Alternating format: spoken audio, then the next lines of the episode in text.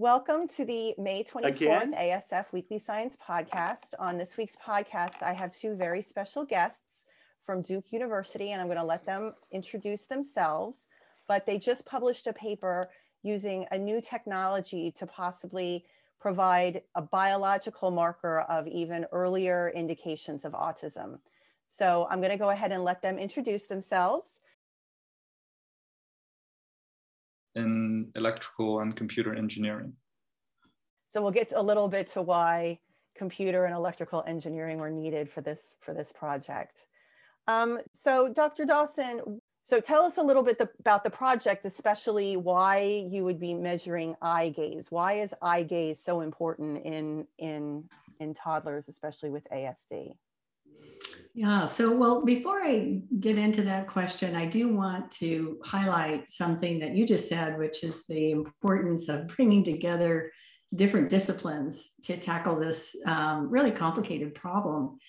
Um, and it's been really just a wonderful collaboration between the psychologists and psychiatrists at the Duke Center for Autism and the group in the Department of Electrical Engineering and Computer Science at, at, Duke. And I want to particularly highlight someone who couldn't be on the, the podcast today, which is Professor Guillermo Sapiro, who is a um, world renowned um, engineer in the area of computer vision analysis. Uh, which is something that we use to measure eye gaze. And, and George will be explaining that to you later because he's going to be much better at that than I. But so why, why did we measure eye gaze? Um, so it's been known really for quite a long time that um, people through with autism throughout their lifespan pay attention to the world in a different way. And um, what we know in young babies is that somewhere between six to 12 months of age, um, that babies who go on to develop autism start paying attention to the world uh, differently than a typical baby would. So we know that typical babies are naturally drawn to faces and to facial expressions, to voices, to gestures. Um, this isn't something that you teach a baby to do. Our brains are just wired to want to pay attention to social information in the world. And actually, by paying attention to the social world, this is how we learn about the social world.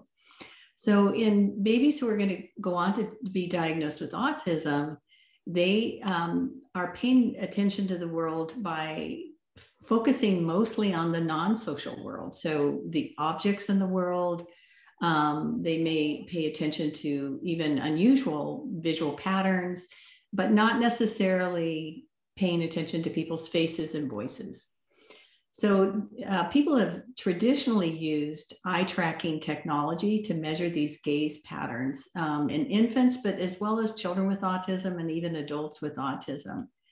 Um, and the Tobii eye tracker is a typical tool that would be used for this. It's pretty expensive. So um, up to, you know, $25,000 and also requires techniques such as calibration in order for it to work properly. And so, what we wanted to do was to develop a tool that would allow us to measure eye gaze in young children um, and also to do that in a, a, real world setting. In this case, it's a, a pediatric exam room. Um, and to use this as a way of detecting which babies would be then diagnosed with autism. Aren't there general screening tools that pediatricians are supposed to be using to do this? Right. So typically, the way autism is screened today is with a simple 20 question uh, survey that is given to parents. And ideally, this is given at their 18 and 24 month well child checkup. And we're actually very um, happy when pediatricians do this, and we encourage pediatricians to use that questionnaire. Uh, the most common one is the modified checklist for autism in toddlers or the MCHAT. And um, at Duke, actually, all kids are screened uh, with the MCHAT at 18 and 24 months, and, and kids in our study were too. Um, the challenge is that the MCHAT, um, even though it is a good screening tool, it doesn't uh, perform as accurately as we would like. It, it misses some kids. It also uh, sometimes will over identify kids. So, for example, in a very large study that was published um, in, in 2014, 30,000 families, they found that of the children who failed the MCHAT, these are 18 to 24 month toddlers, um, only about 50% of those uh, children went on to be diagnosed with autism. So, what this means is that there's a lot of families who are on what we know are long wait lists to see a, a professional who can diagnose autism and um, needlessly worrying about autism uh, when in fact um, their child you know may not have autism. So we, what we wanted to do is to develop a tool that would provide us with direct observation of the child's behavior and not necessarily um, rely only on parent report Another important, um, I think, uh, motivation for developing this kind of tool is that the MCHAT does not perform as well with families of color uh, or families who have less educational background. And of course, it does require literacy. Um, and the you know it, uh, issues related to language can can be a barrier in many case, cases. So the idea is, can we develop a, a scalable tool that could allow us to directly observe the child's behavior that could be easily administered um, either in parents' homes or in a, a clinic setting um, that could detect early symptoms of autism, gaze being uh, one of those really important features. According to the paper, these were done in clinic office in clinic offices. So that that that answers one question. And to my understanding, you tell me actually. So how did this all work? So parents came in for their normal 18 to 24 month checkup and then what happened? Yeah, so um, we've done it two ways. One is actually in the exam room um, where uh, kids were just sitting on their parents' lap, and they um, we had a little stand that would allow either an iPad pad or an iPhone to be mounted on this little stand um, about two feet away from the child. And you basically started the app, and the app was a series of, of movies. Um, these were short, engaging movies. Uh, each was less than a minute, and the entire thing took less than 10 minutes. And um, the children just simply watched the movies while they were sitting on their parents' lap. So very easy to administer. Um, and then a, a, another study, we actually did this at home where parents um, okay. downloaded this off of the uh, App Store. And then again, just sat their child in their lap and let them watch these movies on an iPhone or an iPad. So, George, can you tell me a little bit about the movies themselves? Like what was in these movies and what were you looking for? Yeah, absolutely. So, these movies are not just um, any movie. These movies are um, created by um, experts as Geri herself, where we designed the stimuli, the movie stimuli, to have um, a social and a non-social component um, on the left and right side of the screen.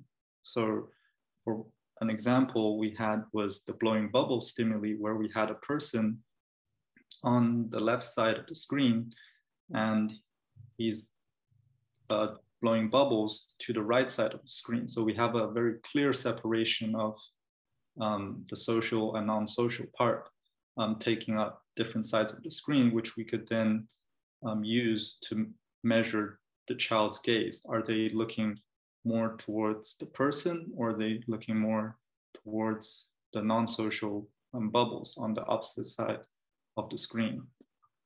So uh, so we have a few stimuli like this. Um, of course, we um, balanced it so we wouldn't always have uh, the social on the left side. We sometimes have the socials on the right side.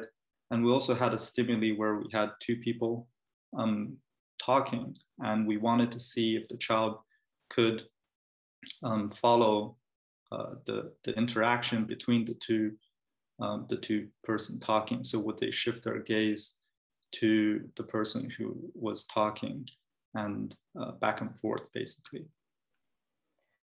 So just to be clear, I just want to make sure all of the listeners know when you look at eye gaze, what is that? So, do, do the kids have to wear a cap? Do they have to be restrained in any way? What is the protocol for um, eye gaze assessment?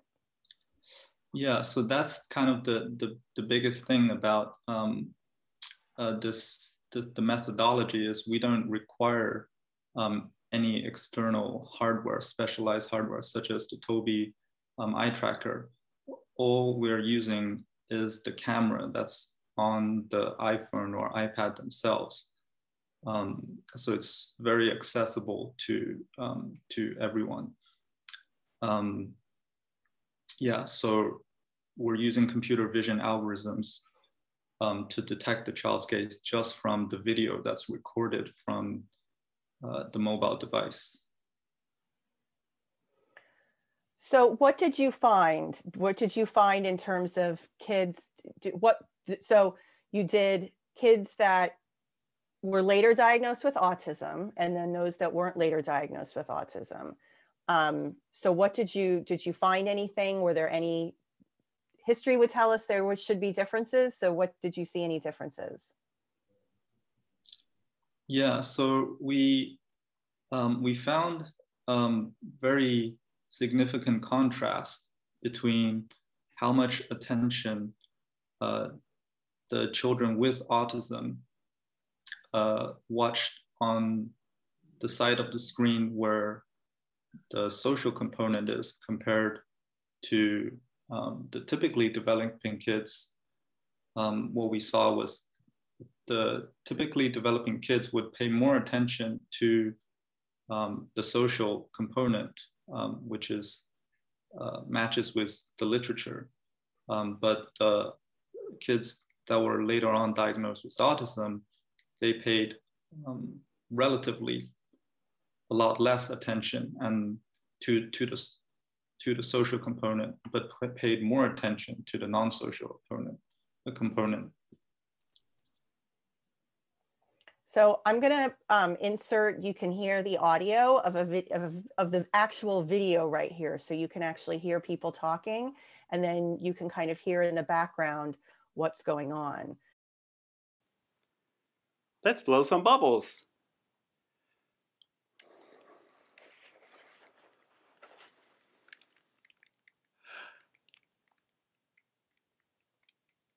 Again?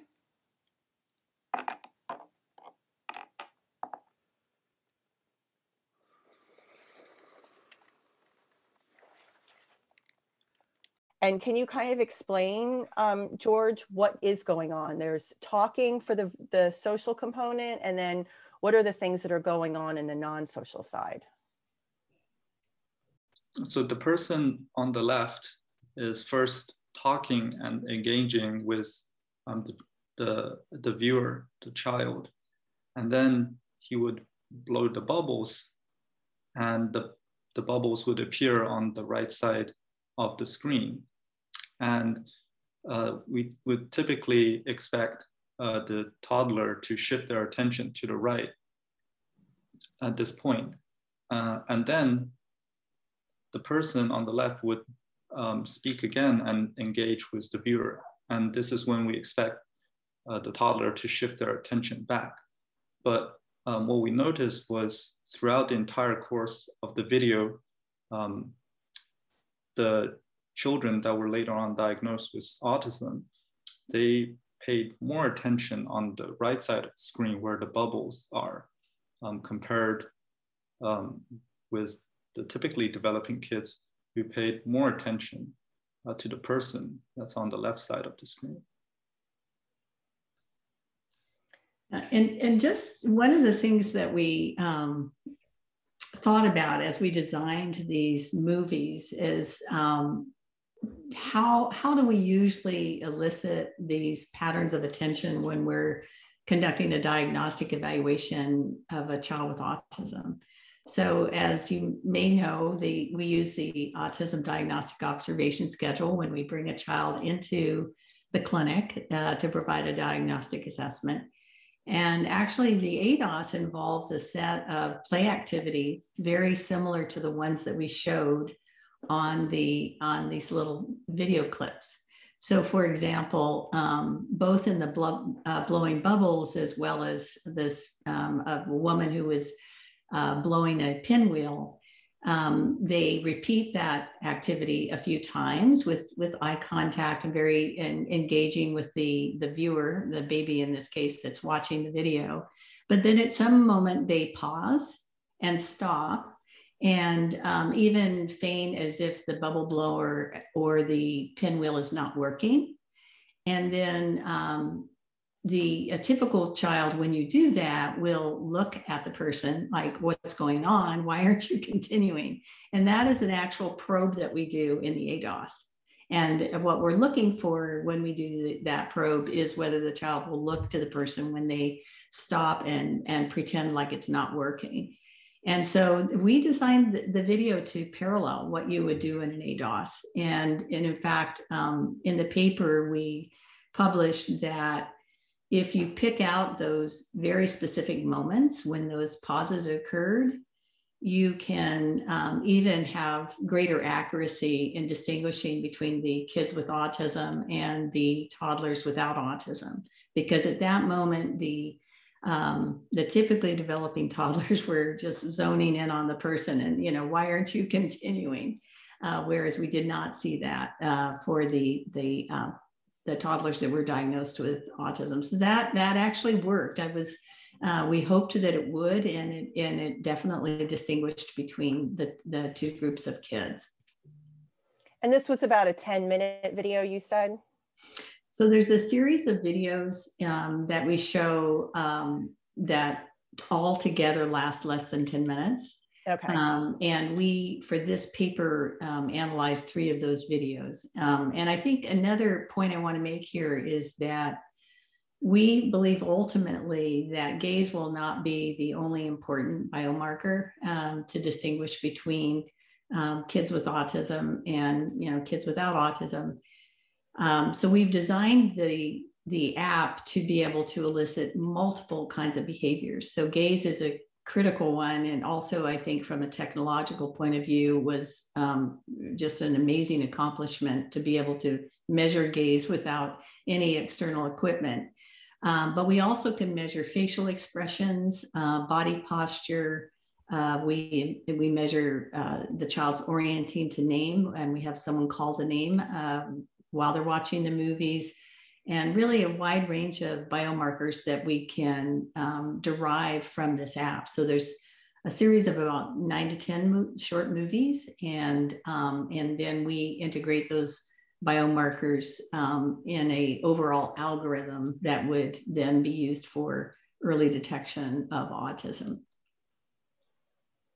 So, so what did you find? So you you George just explained that there was a clear difference um, between those who were later diagnosed with autism and those weren't. But I also want to point out that it wasn't like the kids, at least from the data that I saw, only looked at the bubbles, right? Or they only looked at the pinwheel. There was kind of like a, a, a normal distribution. So they just looked more often at the at the non-social scenes. So how did you derive did you derive a cutoff or do you this was just observational of kids that did and didn't develop autism yeah so that's a that's a great point to to clarify here is this is not a um, a, a, clear separation. It wouldn't we wouldn't get a hundred percent you know classification that if you only look on the right, you're um, you know, you have autism, and if you only look on the left, you're typically developing. It's a, it's a, like you said, it's a, it's a normal distribution, and there is overlap. And in this paper that we published, um, what we showed was there clearly are two distributions. There is overlap, but um, there are significant differences between the two distributions. Um, so we haven't um, uh, trained uh, for classification purposes in the paper. What we showed is um, the difference between the two is significant. And we can give kind of a probability estimate of if you have such a behavior, what is the likelihood of um, this toddler being diagnosed with autism in the future. It wouldn't be, you know, we wouldn't say it with 100% certainty, but maybe with 50 or 60%.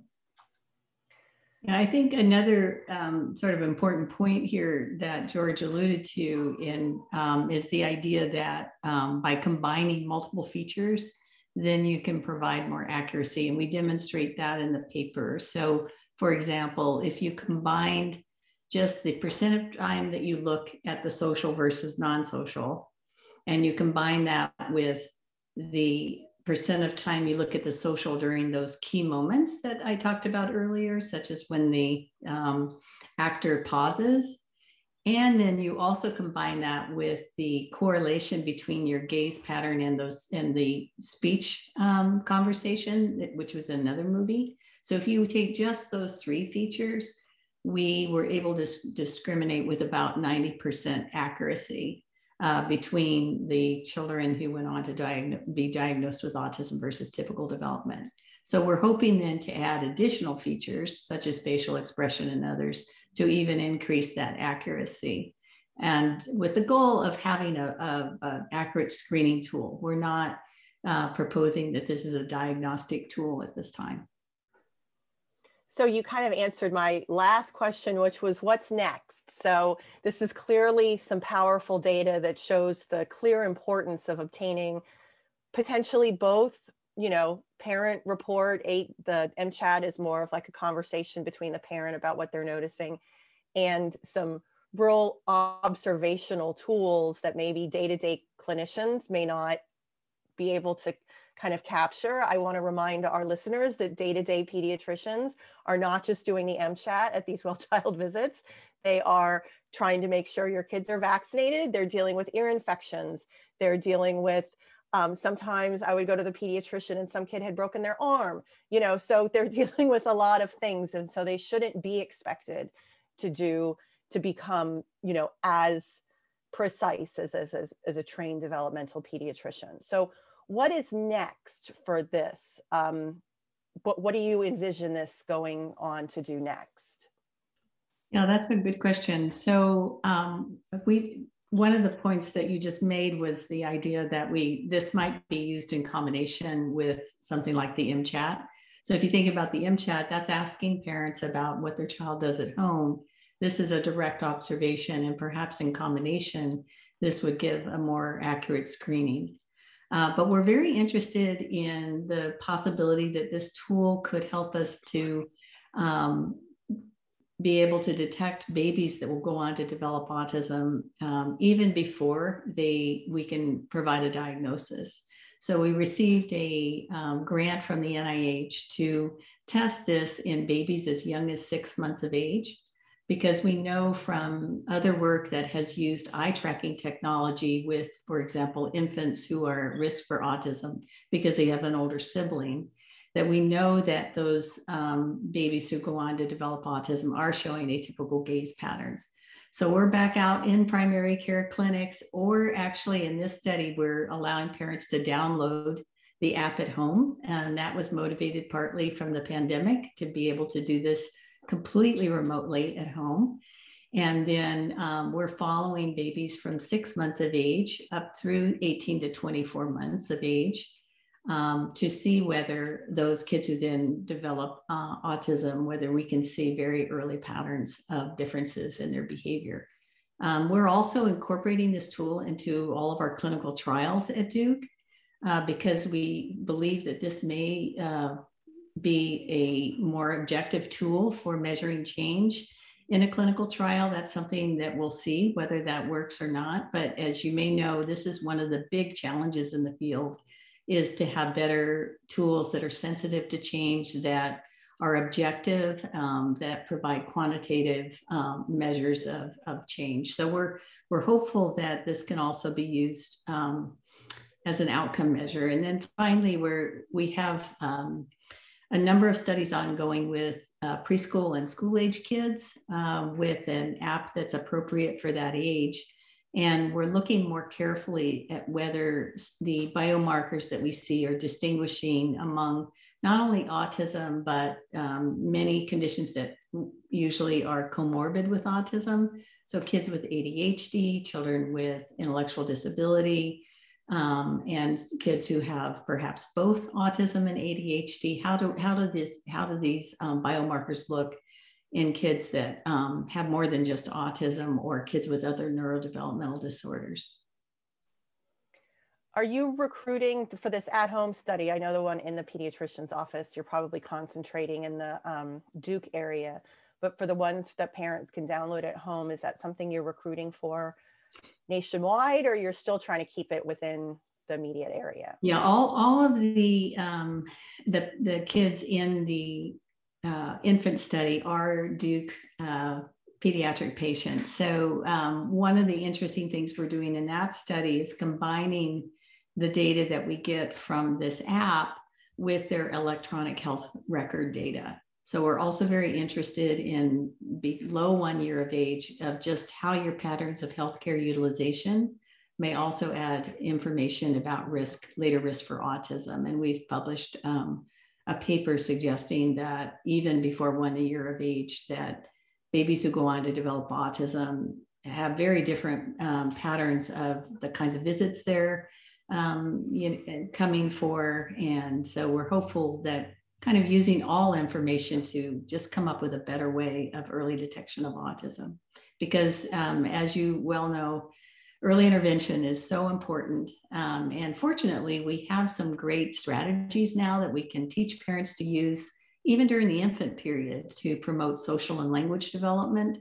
And so we want to have ways of just getting that started right away so that kids can have the best outcome better and that they can. What can families do to encourage their pediatricians to incorporate something like this into their um, their pediatricians' offices, right? So, yeah, well, we we don't think this is quite ready to be encouraging everyone okay. to incorporate this into their pediatric clinic. We hope to be there in a few years, though.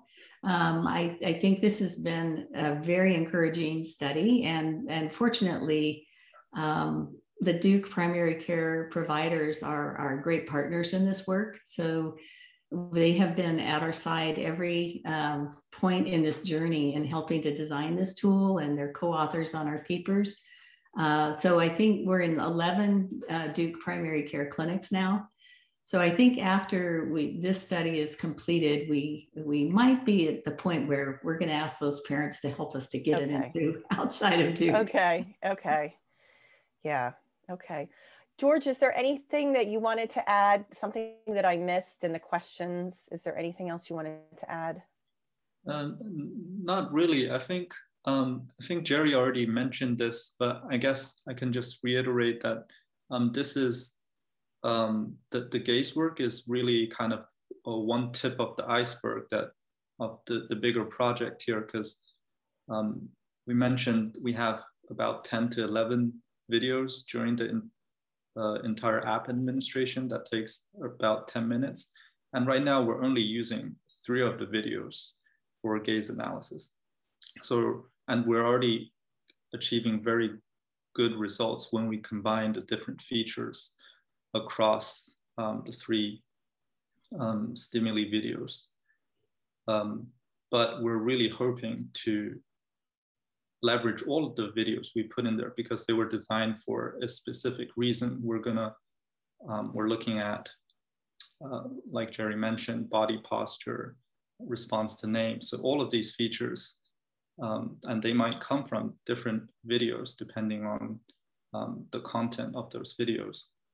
So we're hoping to really incorporate all of these different features across all of these different movies Dr. Dawson, do you ever see a time when there won't be the need for some of these autism questionnaires like the MCHAT or some of the screeners? Well, I'm a scientist, so I always say it's an empirical question, yes. right? Of whether we need to um, combine the parent report data with the observational data. If I had to make a prediction, I'd say parent report data is always going to be important.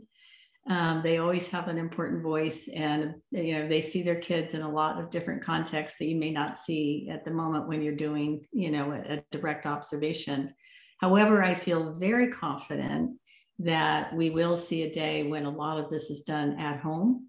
Uh, so you can also administer a survey uh, over the uh, an iPhone and I think the idea is that we just want to get these tools into the hands of people who need them. You know, there are many places in the world where they don't have a pediatrician to go see or um, a professional for a diagnosis. So I think the extent to which we can develop these scalable, exportable tools um, will hopefully be able to reduce some of the disparities in access to early detection and early treatment.